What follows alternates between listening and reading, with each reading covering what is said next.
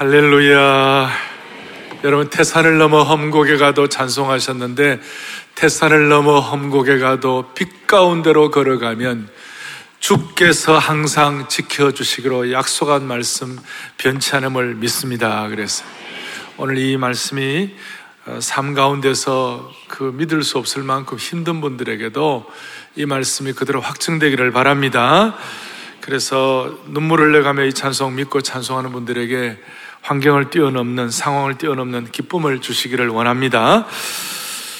40여 년 전에 우리 선대의 오카는 목사님께서 어, 광화문에 있는 내수동 교회라는 그 교회의 중고등부 헌신 예배에 설교자로 오셨어요. 그때 목사님이 30대 후반이셨는데 아 젊으셨어요. 아주 젊으셨는데 제가 그때 중고등부 교사를 하고 있었는데 아, 나오시자마자 목사님이 중고등부 학생 여러분 예뻐지고 싶어요. 그래 물었어요. 깜짝 놀랐어요. 다시요. 여러분 예뻐지고 싶어요. 그러니까 애들이 뭐라 그랬어요? 흥! 그러지 않고 애들이 네! 그랬어요. 그 당시는 순수하니까 묻는 대로 다 대답을 잘하는 거예요. 요즘은 조금 약간 네! 그러니까 네! 그러니까 정말 예뻐지고 싶어요. 그러니까 네! 그러니까 가만히 계시다가 전도하세요. 천도하면 이뻐진다고 예수님의 증인되면 이뻐진다고 그걸 우리가 잊을 수가 없어요. 네, 제가 잊을 수 없어요. 여러분 이걸 21세기 버전으로 말하면 여러분들의 삶이 격과 어, 품격과 품위와 격이 있기를 원하십니까? 아니 여러분들의 삶의 순례가 인생의 여정이 예뻐지고 싶으세요? 지금도 어떤 분들은 음... 자 다시 한번 여러분들의 삶이 기쁨이 있기를 원하세요? 네. 오늘 그 답을 드리기를 원합니다. 오늘 그 답을 안고 또 손에 딱 쥐고 돌아가시기를 바랍니다. 어, 오늘 제목을 제가 말씀의 제목을 녹슬지 않는 기쁨이다 그렇게 제가 제목을 붙였습니다. 녹슬지 않는 기쁨이라고. 근데 녹슬지 않는 기쁨은 미래에 일어날 일로만 끝날 것인가? 아니면 천국에만 있는 것인가? 아니면 이걸 현재 진행형으로 내가 맛볼 수 있을 것인가? 그래서 이것은 미래에 일어날 일 정도만이 아니라 현재 진행형으로 우리가 체험할 수 있는 기쁨이다. 그런 애가 있으면 좋겠어요. 아시겠죠? 그러면서 먼저 생각할 것은 우리 신앙생활에도 녹이 쓸 수 있는가? 녹 쓸 수 있을까? 신앙도 인생도 살다 보면 녹이 쓸 수 있다는 겁니다. 녹슨 증거가 뭐냐면 요즘 한국 사회가요, 기쁨 증발이 되어 버렸어요. 기쁨 실종, 찾습니다. 기쁨. wanted, 기쁨. 특별히 50대, 60대 중년기의 남성들이 이 기쁨이 사라지기 시작했어요. 나름 열심히 일하고 회사에 충실하고 가정을 위해 열심히 돈 벌고 나름 열심히 괜찮은 삶을 살았는데 남은 것이 너무 후회뿐이다. 이런 분들이 있어요. 객관적으로 볼 때는 괜찮은 삶을 산다고 자부했는데 남은 것이 후회뿐이라는 거예요. 이것은 많은 중년 세대의 정말 가슴 찡한 탄식이라고 말할 수 있어요. 한마디로 나, 내가 살아온 인생이 허무해서 견딜 수가 없다는 거예요. 작년 세대만 그러겠어요? 이 땅에 있는 수많은 노년 세대, 젊은 세대도 비슷할 거예요. 노년 세대는 옛날에는 노년 세대가 존경을 많이 받았어요. 왜 존경을 많이 받냐면 노년이 살아온 삶의 축적이 있고 지혜가 있기 때문에 뭐든지 물어보면 노년 어른들이 대답을 잘 해줬어요. 그리고 참 Mr. Know-All 모든 걸 다 아는 것 같은 그 위치가 있었기 때문에 존경을 받았어요. 근데 요새는 어른을 별로 그렇게 존중하지 않아요. 그러니까 어른들은 더 허무한 거 아닌가 이런 생각이 들어요.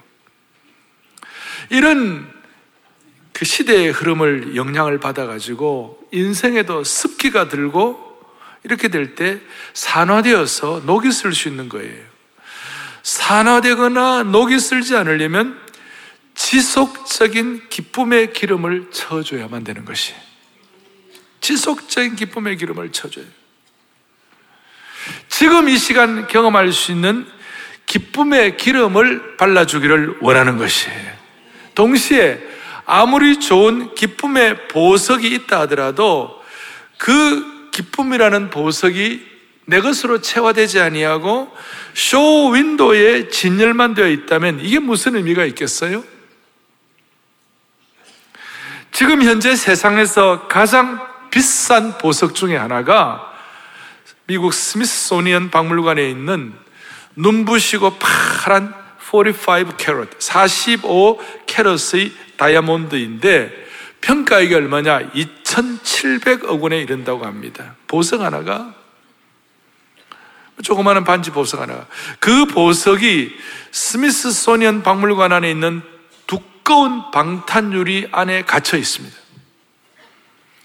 밤이 되면 박물관의 문이 닫히면 어둠 속에 쓸쓸히 있을 뿐이에요. 예, 이 진귀한 보석도 엄청난 가치가 있는 보석도 그냥 박물관에 밤에는 사람들이 접근할 수도 없고 만질 수도 없는 거예요. 세상에 존재하는 귀한 거라고 하지만 내 것으로 체험할 수 없는 그저 그림의 떡일 뿐이에요. 심지어 이런 다이아몬드를 내 것으로 소유한다 하더라도 생명이 없어요. 왜냐하면 그 다이아몬드가 사람을 구원하는 것은 아니에요. 왜냐하면 다이아몬드를 소유한 사람이 죽을 때에 그것을 기증한 것을 보면 다이아몬드가 그 소유자의 생명을 조금도 연장시키지 못했다는 것을 우리가 알 수 있는 것이. 근데 우리가 믿는 이 생명의 복음은 마치 스미스소니언 박물관에 있는 다이아몬드처럼 그냥 좋게만 진열되어 있는 그런 것이 아니고 우리가 체험할 수 있는 것이에요. 그래서 오늘 저와 여러분은 이걸 체험하고 돌아가기를 바라는 거예요. 본당, 별관, 안성수양관, 제천기도 동산 모든 곳에서 이걸 체험하고 돌아가기를 바래요. 예. 손에 잡고 돌아가기를 바래요. 본문을 보겠습니다. 누가복음 15장 1절로 7절 여러분들이 본문을 보았는데 이 본문은 잃어버린 양을 찾는 목자를 보여주는 친숙한 본문입니다. 그런 내용이에요. 유대 나라는 목축업을 하는 나라입니다.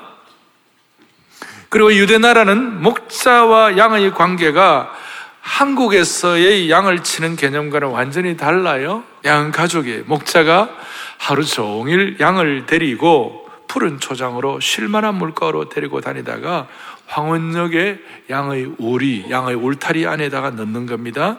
그리고 양의 숫자가 맞으면 목자도 드디어 안심하고 쉬게 되는 겁니다. 오늘 본문에 보니까 어느 날 100마리쯤 되는 양 가운데 한 마리가 없어졌어요. 아무리 찾아도 없는 거예요. 잃어버린 양을 어떻게 하면 찾을 수 있을까? 그러면서 목자의 마음에 근심이 되었어요. 혹시 늑대의 밥은 된 것이 아닌가? 절벽에서 떨어져서 어떻게 큰 상처를 입은 것이 아닌가? 아니, 가시덤불에 걸려 피를 흘리고 고통하고 있는 것은 아닌가? 그래서 목자는 이런 마음 때문에 잠을 잘 수가 없었어요. 밤새도록 양을 찾았어요. 양의 이름을 부르면서 양아, 양아, 그럴 수도 없고, 남자 양은 양도라, 양도라. 여자 양은 양수나, 양수나. 어쨌든 간에 양의 이름을 막, 막 뭐, 목이 쉬도록 찾는 거예요. 양도라, 양수나. 그런데 어느 순간 그 양이 어디지, 어디선가, 음메 하고, 매 하고 이렇게 대답을 하는 거예요. 어디 있나 쫓아가 보니 산기슭 가시덤불 속에 옴짝달짝 못하고 끼어 있는 것입니다. 목자가 쫓아 내려가서 피 묻은 양을 꺼내어 오는데 가시에 찔리기도 하고 피를 흘리기도 하고 그렇지만 목자는 이 양을 이렇게 안아가지고 그 피를 닦아주면서 양을 이제 안고 오다가 여러분 오절에 보니까 찾아낸 즉 어깨에 메었어요. 어깨 즐거워가지고 너무 기뻐가지고. 너무 기뻐. 내 잃은 양을 찾았다. 내 잃은 양을 찾았다 그러면서 즐거워가지고 어깨에 메어가지고 기뻐가지고 어깨에 메고 오는데 그것만이 아니라 6절에 보니까 너무 좋아서 이웃들을 다 불러가지고 내 잃은 양 찾았다고 한턱을 쏘는 거예요 그냥. 너무 너무 감사하고 기쁘다고. 이것이 오늘 본문 전체의 내용이에요. 이 가운데서 우리가 기쁨의 기름을 지금 우리가 치기 위하여 얻어야 할 교훈들이 한 두 가지가 있어요 첫 번째는 이 내용을 예수님께서 왜 말씀하시게 되었을까? 이유가 있어요. 1절, 2절에 보니까 모든 세리와 죄인들이 말씀을 드리러 가까이 나와서 예수님께는 뭐가 있으니까 예수님께는 생명이 있으니까 예수님께서는 영원한 진리가 있으니까 사람들이 막 남녀노소 있는 사람 없는 사람 빈부귀천 다 모여들기 시작하는 거예요. 그래 막 모여드는데 그게 2절에 보니까 바리새인과 서기관들이 수군거려 이르되 이 사람이 죄인을 영접하고 음식을 같이 먹는다 하더라. 그러니까 바리새인과 서기관들이 이게 기분이 나빴어요. 기분 나쁜데? 예? 아주 기분이 나빴어요. 그, 그래서 보니까 여기 수군거렸다는 말이 나오는데 옛날 성경에는 원망하여 가로되 이렇게 나와 있어요. 뭐 때문에 예수님이, 예수님은 그 자기들처럼 랍비라고 생각하고 어, 성경 선생이라고 생각하는데 그 랍비가 말이지 죄인과 이런 사람들과 같이 이렇게 어, 참 음식을 먹고 저들과 가까이 지나고 왜 그렇게 하느냐고 그러니까 바리새인들의 마음속에 아주 편견이 있던 거예요. 뭐냐면 저 죄인과 그 다음에 잘못된 사람들, 저 비천한 사람들, 저 문제 있는 사람들, 천한 사람들은 저 사람들은 구원도 얻지 못하고 저 사람들은 잘 될 수도 없고 그냥 저들은 옛날에 양이 제 길로 갔기 제 길로 가고 가가지고 그냥 저 잘못 빠져 있으면 그냥 그대로 두라는 거예요. Let them go. 그대로 두라는 거예요. 그게 바리새인들의 마음이에요. 바리새인들의 편견이었어요. 각기 제 길로 간 잘못한 저들, 저들은 구원받지 못하니까 그냥 놔두라는 거예요. 그래서 예수님이 하신 일이 너무 못마땅하고 원망스러운 겁니다. 그러니까 바리새인들의 입장에서 제가 볼 때 그런 생각과 그런 편견을 계속 갖고 있는 한 진짜 기쁨은 없다 이 말이에요. 편견의 감옥에서 갇혀 있는 그 순간 계속해서 있는 한 기쁨이 없다는 것이. 그리고 바리새인들은 선한 사람과 악한 사람을 아예 분리를 시켰고 당연히 마태 같은 세리, 막달라 마리아 같은 창기들이 예수님과 가까이 하는 것을 견딜 수가 없었어요. 그리고 이것은 당시에 자기들이 갖고 있는 메시아관에도 영향을 끼쳤어요. 어떻게 메시아가 천하지 천한 인간의 몸을 입고 올 수 있겠느냐? 그거는 불가능하다. 메시아는 정복왕으로 와야 되고, 정복 천, 정복 신으로 와야 되고, 사람의 몸을 몸을 입고 올 수 없다. 이런 어떤 생각을 하게 된 것이에요. 그리고 이것이 자기들의 시각이 되고, 그것이 자기들의 신앙에도 그대로 영향을 끼쳐가지고, 천한 사람은 천한 대로, 예수, 그 하나님 못 믿을 사람 못 믿는 대로, 이방인은 이방인 대로 다 끝나는 거예요. 끝난다는 것이. 이런, 이런 생각을 하고 있을 때, 이 생각이 사람들에게 참된 기쁨을 가져올 수 없다. 이것이 19세기에는 이런 뜻이에요. 19세기에 대영 제국을 이렇게 압도했던 민족이 앵글로 섹슨족이에요. 그 중에 많은 사람들이 예수 믿는 사람도 많았고 대단한 사람들이었는데 대영 제국에 해가 지지 않는 그런 시기였지만 이 사람들의 생각 가운데 뭐가 있었냐면 아프리카 사람들이 뭐 대단하냐?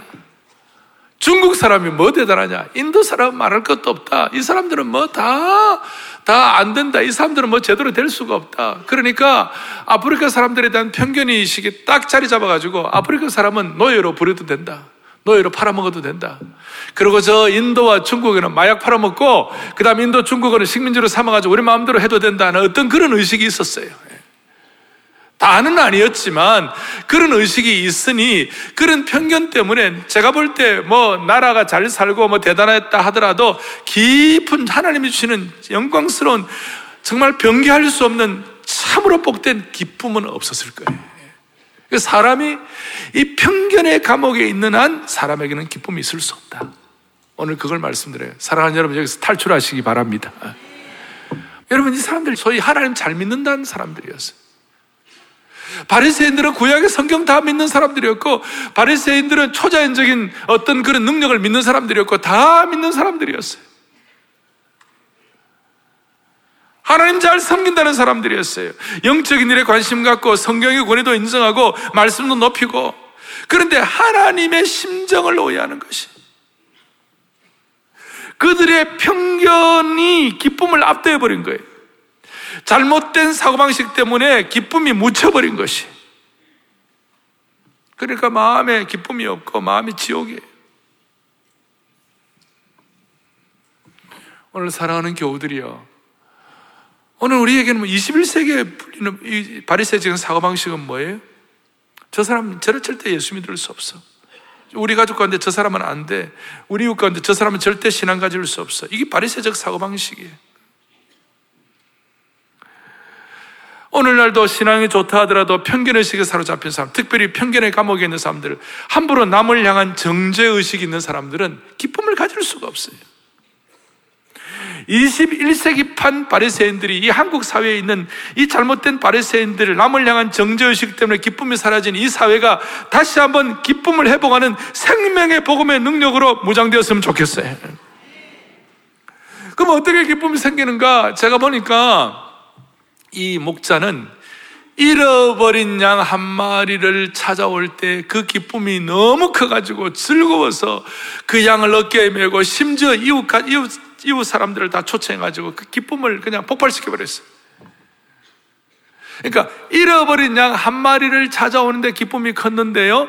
거기에 따라오는 좋은 따라오는 것이 뭐냐 하면 잃어버린 한 마리 양을 찾는 기쁨 때문에 우리 안에 있는 울타리 안에 있는 아흔 아홉 마리의 양을 보는 시각이 달라진 것이.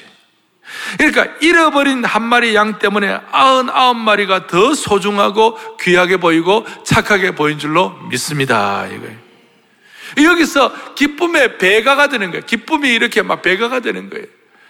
저는 어릴 때부터요. 아흔 아홉 마리 양의 컴플렉스가 있었어요. 잃어버린 한 마리 양이 너무 너무 너무 소중한데 그건 저도 그건 뭐 우리하고 좋은데 그럼 우리에 있는 아흔아홉 마리 양이 어떻게 되는 거예요, 이거는? 이건 별로 중요하지 않은 건가?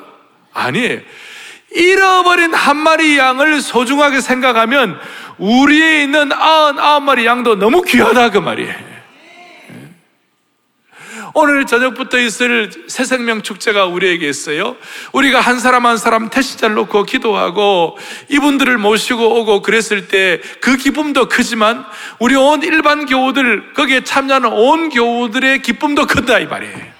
이 기쁨의 배가 올려요. 그래서 잃어버린 한 마리 양을 찾아서 기쁘고 또 아흔 아홉 마리 양이 더 소중하게 보여서 또 기쁘다. 이것이 기쁨의 배가 원리인 줄 믿습니다. 이거예요. 여러분, 이거는 어디 뭐 신학교, 신학교 책 보고 한 것도 아니고, 지난 40년 동안 사랑의 교회 새생명 축제, 이, 이걸 저도 목회자로 섬기면서 제 마음속에 이것이 더 마음에 확 다가오는 것이 다시 한번 잃어버린 한 마리 양을 찾아서 기쁘고, 그 다음에 그 한 사람의 소중성을 생각하면 아흔 아홉 마리 양이 더 소중하게, 소중하게 보여서 아흔 아홉 마리 양을 봐도 또 기쁘다. 이것이 기쁨의 배가 원리가 되는 줄로 믿습니다. 또 하나는 두 번째는 뭐냐? 두 번째는 보니까 주님은 이런 잘못된 사고방식을 갖고 있는 바리새인들에게 뭐라고 선포하시느냐? 7절을 좀 보세요. 15장 7절. 같이 보죠. 내가 너에게 이르노니 그 다음 뭐예요? 이와 같이 죄인 한 사람이 회개하면 하늘에서 회개할 것 없는 의인 아흔아홉 마리로 말미암아 아멘. 자, 이 무슨 이와 같이란 말에 주목하세요. 저 이와 같이란 말은 뭐냐면 예수님께서 한 마리 양이 너무 소중해 가지고 그 한 마리 양을 위하여 목자, 목자는 그 한 마리 양을 위하여 뭐 피가 나도 좋고 에너지를 소모해도 좋고 뭐 그냥 정말 목이 말라도 좋고 그 한 마리 양을 너무 너무 귀하게 생각해 가지고 그 양을 위하여 전력 투구해서 그 잃어버린 양을 찾아오는 거예요. 그러면 양의 입장에서 누구 입장에서요? 양의 입장에서는 야 내가 목자에게 진짜 사랑받는 양이구나. 내가 목자가 그 땀과 피와 모든 걸 다 쏟아도 될 만한 사랑의 대상이구나. 나는 마치 목자가 사랑할 사람이 나밖에 없는 것처럼 나를 집중해서 관심을 기울일 만큼 나는 소중한 존재이구나. 나는 목자에게 사랑받는 존재야. 나는 목자의 사랑의 대상이야. 그것을 확증하고 그것을 확신하는 순간 세상이 줄 수 없는 기쁨의 샘물이 내 마음속에 솟는 것이. 평안을 극복해야 기쁠 뿐만 아니라 내 마음속에 내 마음속에 나는 이 목자가 이와 같이라고 하는 것처럼 그 양을 찾아서 뭐 1년이고 6개월이고 한 달이고 계속해서 계속해서 양을 여기 보면 4절 뒤에 찾아내기까지 찾아내지 아니하겠느냐? 옛날 성경에서는 찾도록 찾지 않겠느냐? 나는 목자가 찾도록 찾을 수 있는 찾아내기까지 전력 투구해야 할 목자가 사랑해야 할 대상이 되었구나. 목자의 사랑받는 양이 되었구나. 이걸 마음속에 확증하고 깨닫는 그 순간, 지금 이 순간 경험할 수 있는 기쁨을 회복하는 것이에요. 녹슨 것 같은 마음에 있는 기쁨을 회복시켜주는 축복을 받는 것이에요. 무슨 말이냐? 여러분, 저는 예수 믿고 복음의 은혜에 눈을 뜨고 난 다음에 깨달은 진리가 뭐냐면, 야, 하나님은 마치 사랑할 자가 나밖에 없는 것처럼 사랑해 주시는구나. 그걸 깨달았어요, 저는.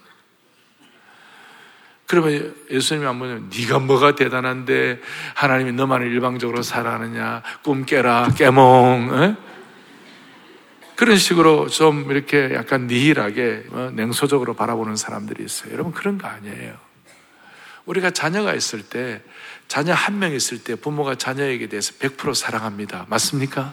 부모의 사랑이 그래요. 그럼 자녀 두 명이 한 명 더 태어난 두 명이 있어요? 그럼 두 명의 자녀를 앞에 놓고 부모가 어떻게 하죠? 자녀를 그래 두 명이니까 너 50%, 너 50% 이렇게 나눠서 사랑합니까? 제가 지금 발음을 잘못했습니까? 너 50%, 너 50% 나눠서 사랑합니까? 100% 100%예요. 자녀 세 명이 됐어요. 부모가 세 명 자녀니까 너는 33%, 너 33%, 너 33% 이렇게 부모가 사랑합니까? 100% 사랑하는 것이. 우리 하나님은 인류가 70억이 넘어도 예수님 믿고 하나님의 자녀가 된 하나님의 백성들에게는 하나님은 100% 사랑하시는 거예요. 이 사랑을 깨닫는 순간 우리는 달라져요. 우리의 기쁨이 근본적으로 있는 것이에요. 이 기쁨이 기쁨이 근본적으로 있는 거죠. 그래서 주님은 신구약 전체에 걸쳐서 우리를 향하여 사랑을 어떻게 표현하는 거예요? 너는 내 아들이야. 또 어떤 보면 우리는 그리스도의 신부라고 얘기하고 이사야 54장 5절에 오면 심지어 뭐예요? 읽어보겠습니다. 이는 너를 지으시니가 뭐예요? 너 남편이라 그 이름은 만군의 여호와이시며 내 구속자는 이스라엘의 거룩한 이시로다. 잠깐만요. 됐습니다. 너를 지으시니가 뭐라고요? 네 남편. 좀, 좀 죄송할 정도로. 일찍이 남편을 이으시고 홀로 사시는 우리 홀로 되신 분들은 오늘 이 말씀이 진짜 축복이 되시기를 바래요. 주님이 남편이라고 그랬어요. 우리는 그의 신부예요. 갈라디아서 4장 6절에 보니까 우리에게 대해서 어떻게 말씀하시는가 함께 보죠. 너희가 아들이므로 하나님이 그 아들의 영을 우리 마음 가운데 보아서 뭐라고요? 아빠 아버지라고 부르게 하셨느니라. 뭐예요? 100% 사랑하시는 거예요. 100%. 100%. 하나님이 나를 대중으로 생각하지 않으시고 사랑할 자가 나밖에 없는 것처럼 사랑하신다는 증거 때문에 우리는 하나님을 아빠 아버지라고 부르게 되고 그걸 깨닫는 순간 기쁨이 회복되는 것이에요. 김춘수의 꽃이라는 시가 있어요. 그의 시의 내용처럼 그가 나의 이름을 불러 주었을 때 비로소 나는 꽃이 되는 것이다.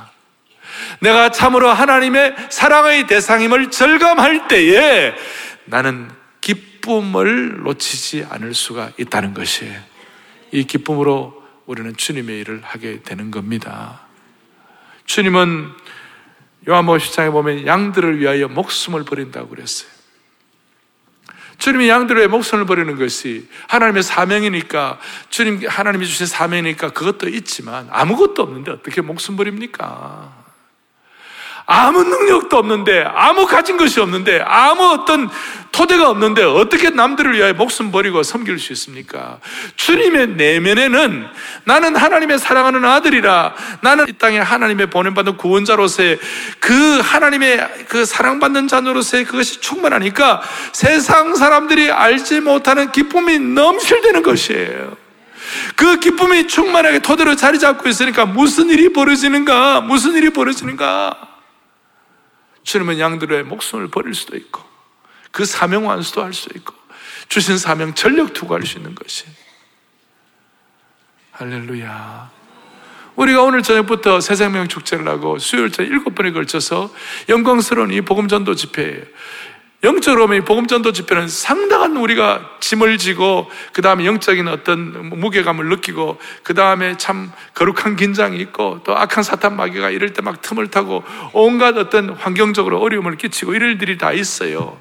그렇지만 그 가운데서 우리가 사명감을 가지고 주신 책임을 가지고 1년 동안 받은 은혜 감사해서 하는 거 있, 있지만 여러분 그것만 갖고 어떻게 하겠어요? 우리의 마음속에 주님이 주시는 내면적인 기쁨이 회복이 되어야 되는 것이에요. 그래야 우리가 이 일을 기쁨으로 감당할 수가 있는 것이에요. 우리가 대학을 갈 때에 우리가 자기 소개서가 있어요. 입사할 때도 마찬가지고 자소서라 그래서 여러분들의 그 자소서 대학 미국 아이비리그 같은 데도 아이비리그 갈 때에 그 자기 속에서 자기 소개서를 쓸 때에 엉성했으면 첫 줄부터 엉성하면요 보지도 않아요. 첫 줄이 아주 매력이 있어요. 첫 줄이 아주 매력이 있어요. 여러분들과 저의 인생의 첫 줄이 뭐예요? 나는 하나님의 사랑받은 자야. 나는 하나님의 신부야. 나는 하나님을 아빠, 아버지라고 부르는 자가 되도록 만들어주신 것이야. 이게 여러분들과 저의 이력서와 자소서의 첫 줄이 되면 그때부터 기쁨이 샘솟는 것이. 음? 그때부터 기쁨이 샘솟는 것이. 그리고 그것이 사명과 함께 사명을 감당할 수 있도록 끊임없이 우리로 하여금 하나님의 일을 감당할 수 있는 존재로 만들어 주시는 것이에요. 오늘 저녁부터 있을 새생명 축제 하나님께서 이 기쁨을 주셔서 감당하기를 원합니다. 우리는 사명으로도 감당하지만 이 기쁨이 충만해야만 할 것입니다.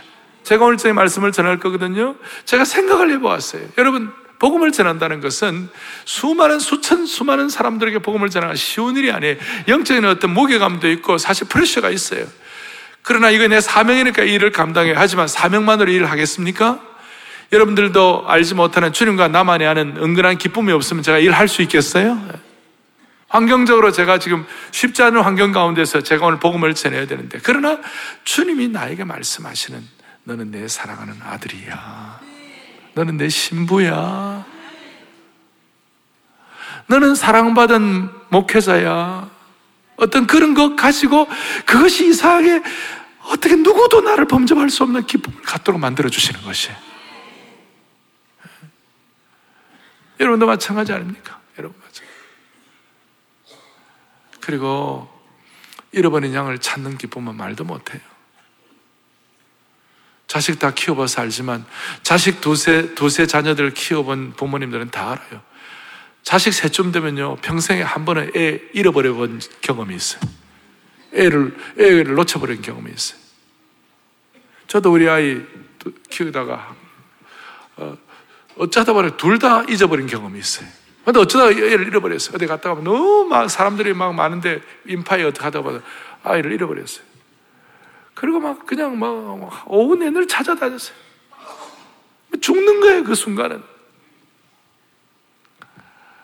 어이구, 뭐 없나. 자식 찾는 거에는 다른 관심 하나도 없어요.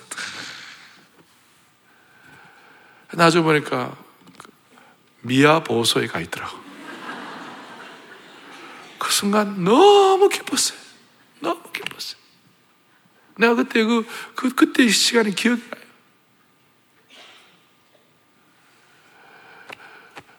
우리가 오늘 새생명 축제 잃어버린 영혼들이 와서 구원받고 아까 양은 어, 양을 잃어버린 양을 목자가 찾는데 어떤 때 하루 이틀 뭐 어떨 때는 6개월 이렇게 막 찾을 거예요. 찾도록 찾, 찾기까지. 우리 성도들 가운데 어떤 분들은 5년, 10년, 심지어 15년간 계속해서 찾는 분도 있었어요. 15년 만에 회심한 분도 있었어요. 오늘 우리 모두가 다 책임감과 사명뿐만 아니라 주님이 주시는 근본적인 기쁨 때문에 이 일을 감당할 때 여러분 이 기쁨은 여러분의 신앙의 녹슨 부분을 해결해 주시는 것이 기쁨의 기름은 녹슨 부분을 깨끗하게 닦고 다시 이렇게 정리할 수 있도록 만들어 주실 것이에요. 막 그리고 사람들마다 이렇게 기쁨을 가지면요 기쁨의 옹달샘을 막 터뜨려요 그냥 막 터뜨려요. 그리고 막 기쁨의 지류를 막 만들어요. 그러면 이 모이면요, 기쁨의 mainstream이 되는 거예요. 기쁨의 큰 강이 형성되는 거예요. 그 강에 와서 목욕하고 변화되고 새로워질 수 있도록 은혜 주시기를 바랍니다. 예. 그막 오늘 저녁부터 기쁨의 강이 막 있을 거예요. 막 감사가 막 있을 거예요. 막 축복만 넘칠 거예요. 그래서 이 반포대로 121번지가 기쁨대로 121번지가 될 거예요. 저 사람은 안 돼 하는 사람들이 주님 앞에 돌아왔을 때 하늘은 비교할 수 없는 즐거움으로 기뻐할 수가 있을 것입니다. 7절에 다시요. 하나님의 천상의 기쁨이 있는 거예요. 하늘에서는 엄청난 환희와 영광의 스물 한 발의 기쁨의 축포가 터질 것이에요. 잃어버린 한 마리 양이 돌아오면 하늘의 합창대가 찬양하고 천국에서는 기쁨과 희락의 국경일이 선포되고 새 생명 축제가 일어날 것입니다. 그래서 오늘부터 있을 이 집회를 우리 교회 입장에서 볼 때는 대각성 전도 집회이지만 오는 분들의 입장에서는 이 자리가 새 생명 축제의 자리가 되는 겁니다. 사랑하는 교우들이여, 우리가 이렇게 기쁨이 약해진 이유가 무엇입니까? 다시 한번 우리의 편견과 내가 하나님의 사랑의 대상임을 확인하도록 하십시다. 오늘 1절에 보니까 모든 세리와 죄인들이 말씀을 들으러 온다고 그랬어요. 우리의 생애 동안 이런 새 생명 축제를 할 때 모든 종류의 분들, 남녀노소, 나이 드신 분, 젊은이, 홀로 있는 싱글맘, 어린이, 부유한 사람, 가난한 사람, 몸이 불편한 사람, 마음이 불편한 사람, 모든 분들이 찾아오는 새생명 축제가 되기를 원합니다. 여러분, 모든 물건은 유효 기간이 있습니다. 모든 물건 유효 기간이 있어요. expire date가 있다. 그래서 날짜가 지나면 녹슬게 되어 있습니다. 아무리 좋은 집도 40년, 50년이 지나면 관이 녹슬고 그렇게 해서 또 벤트칠을 해줘야 합니다. 멋진 차도 몇 년이 지나면 다 중고차가 되게 되어 있습니다. 심지어 젊은이들의 불꽃 같은 사랑도 유효 기간이 있습니다. 그런데요, 우리가 믿는 이 생명의 복음은 유효 기간이 없습니다. 생명의 복음은 녹이 슬지가 않는 것입니다. 이 복음은 재고 정리할 필요가 없습니다. 100% 확실한 것입니다. 시간이 지난다고 복음의 능력과 품질이 변하는 것이 아닙니다. 영혼 구원도 마찬가지입니다. 이제 40주년 오늘인데 오늘 제 마음속에 그런 기도의 제목이 나왔어요. 주여 39번 거절 당하더라도 40번째 다시 시도하는 은혜가 있게 하여 주시옵소서. 여러분 이제 어디로부터 기쁨을 얻을 것이에요? 사람들마다 나름 기쁨을 얻는 채널이 있어요. 컬렉터들은 뭔가, 뭔가 이렇게 컬렉션 하는 사람들은, 도자기 컬렉터하는 분들은 도자기를 보면 기쁜 거예요. 그래, 그게 얼마나 가겠어요? 다 유한한 거예요. 다 유효 기간이 있는 것이. 어떤 사람은 지식을 증가하는 데서 기쁨을 갖는 분도 있습니다. 다른 사람에 대한 영향력이 높아지는 데서 오는 기쁨을 갖는 분도 있습니다. 그러나 어떤 종류의 기쁨도 영혼을 죽음으로부터 구원하고 죄로 말미암아 죽을 존재를 하나님 앞으로 인도하는 기쁨과는 비교할 수가 없다는 것이에요. 그래서 이런 기쁨은 세상이 알지 못하는 기쁨이 되는 것입니다. 누가 보면 15장 10절에 여러분들 다 같이 보겠습니다. 함께 보죠. 내가 너에게 이르노니 이와 같이 죄인 한 사람이 회개하면 하나님의 사자들 앞에 기쁨이 아멘. 죄인 한 사람이 돌아오면 하나님의 사자들 앞에 이게 무슨 말이냐면 하나님의 사자라는 말은 천사들이 돼. 천사들이 기뻐한다 그 말이라기보다는 천사들이 주위에 둘러서 있고 하나님께서 하나님의 마음에 기쁨이 되느니라 그 뜻이에요. 하나님의 마음에 기쁨이 되면 그 기쁨이 우리 모두에게 그대로 전수될 줄로 믿는 것이에요. 사랑하는 교우들이여, 이 기쁨이 온 교회에 다시 한번 확정되기를 원합니다. 우리의 전도를 통해서 사람들이 돌아올 때 얼마나 기쁜 일이 기쁠지 몇 달 전에 우리 교회에 있었던 일이에요. 최장암 말기 판정을 받고 요양병원에 계신 어머니가 있었는데 마지막에 그 방문한 목사님과 자녀들이 예수를 믿었는데 자녀들과 그 다음 팀들이 같이 영접 기도원을 만들고 어머니에게 복음을 전하고 이제 마지막 어떻게 그안 되던 그 어머니가 마지막 그 순간 예수님을 믿는 영접 기도문을 따라하겠느냐 하니까 네라고 그 어머님이 힘있게 대답하고 기도 중간에 중간중간에 네 하고 아멘을 했는데 영접 기도를 마치고 난 다음에 목사님 제가 이제 예수님 믿겠습니다. 우리 아들 며느리가 가는 천국에 먼저 가 있어야 되겠지요. 목사님 저는 믿는다면 믿는 사람이에요. 제가 절대로 마음이 바뀌지 않을 것이에요. 그리고 막 그렇게 고백하는 그 순간 그 병원에 함께 신방간 팀 모두가 대환호성을 지는 거예요. 기뻐가지고 할렐루야 모두가 이 기쁨은 세상의 어떤 기쁨보다도 바꿀 수 없는 기쁨인 줄 믿으셔야 되는 것이. 할렐루야. 60년대 말 70년대 초에 미국에는 히피족들 그, 그 허무주의가 막 판을 쳐가지고 막 사람들이 그냥 머리를 막 이렇게 기르고 그냥 노숙하면서 애들이 그냥 막 공동생활하면서 엉망으로 살았어요. 엉망. 그걸 척 스미스 목사님이라는 분이 그걸 보고 너무 마음이 슬퍼가지고 저러면 되면 안 돼. 생명의 복음은 유효기간이 없는데 저거 살려야 하자는 그런 마음을 가지고 갈보리 채플이라는 것을 만들고 그 수많은 교회들, 그렉 로리 같은 사람들, 이런 사람들이 히피들에게 복음을 전하고 히피들에게 생명의 복음을 전하고 그렇게 하니까 수많은 그 히피들이 마약에 찌들어져 있고 노숙하고 이런 히피들이 돌아왔어요. 돌아와가지고 한꺼번에 어떨 때는 2천 명의 사람들이 저기 캘리포니아 바닷가에서 세례를 받고 그렇게 했어요. 그럴 때 막 기쁨이 충만한 거예요. 막 기쁨이 넘치는 거예요. 그래서 그 갈보리 채플에서 기쁨이 넘쳐가지 마라나타라는 그 찬양 중창단을 만들고 그 찬양팀에서 마라나타라는 찬양집이 20집이 넘게 나왔어요. 우리 교회 네온의 풀 콘서트 나오듯이 막 넘게 나왔는데요. 얼마나 멋진 unto thee, O Lord. 주님께 갈 때 주님 기쁨 주신다. Sing hallelujah to the Lord. 주님을 찬양할 때 기쁨 주신다. 주님 앞에 돌아 기쁨. 다그 마라테에 나온 거예요. 그 시대에 나온 찬양 중에 하나가 더욱 섬길수록 더 귀한 주님. 매일 내 마음에 기쁨이 넘치네. 더욱 섬길수록 더 귀한 주님. 할렐루야. 오늘 이 기쁨이 오늘 밤부터 수요일까지 충만하기를 바라고 우리 교원들은 우리가 이 편견의 감옥에서 탈출하고 내가 내 인생의 이력서에 나는 하나님의 사랑받는 자야. 나는 하나님의 자녀야. 나는 하나님의 신부야. 그 예수님의 신부. 그걸 쓰므로 말미암아 여러분들에게 증발되고 상실되고 도망간 기쁨이 회복되는 역사가 일어나기를 원합니다. 여러분 손을 다 펴시고 매일 내 마음에 기쁨이 넘치네. 한번 찬양하기도 합니다. 매일 내 마음에 기쁨이 넘치네. 매일 내 마음에 기쁨이 넘치네. 더욱 섬길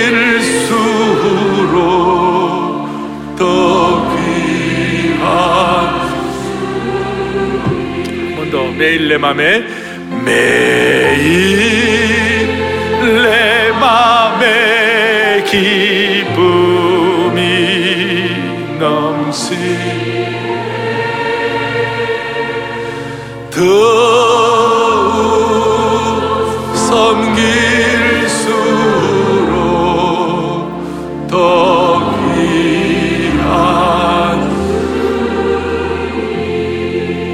가슴에 손을 얹겠습니다.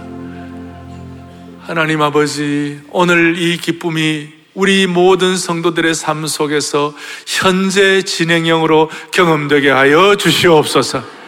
오늘 밤부터 있을 새 생명 축제를 통하여 기쁨의 지류 옹달샘이 터져서 기쁨의 큰 강물이 흘러가게 하여 주시옵시고 그게 수많은 사람들이 와서 목욕함으로 말미암아 새 사람 되게 하여 주시옵시며 그리하여 하늘의 영광의 축포가 터지는 놀라운 새 생명 축제가 되게 하여 주시기를 소원합니다. 하나님 아버지 반포대로 121번지 이 앞을 지나가기만 해도 기쁨이 충만하게 하여 주옵소서. 우리 주 예수 그리스도를 받들어 간절히 기도 올리옵나이다. 아멘.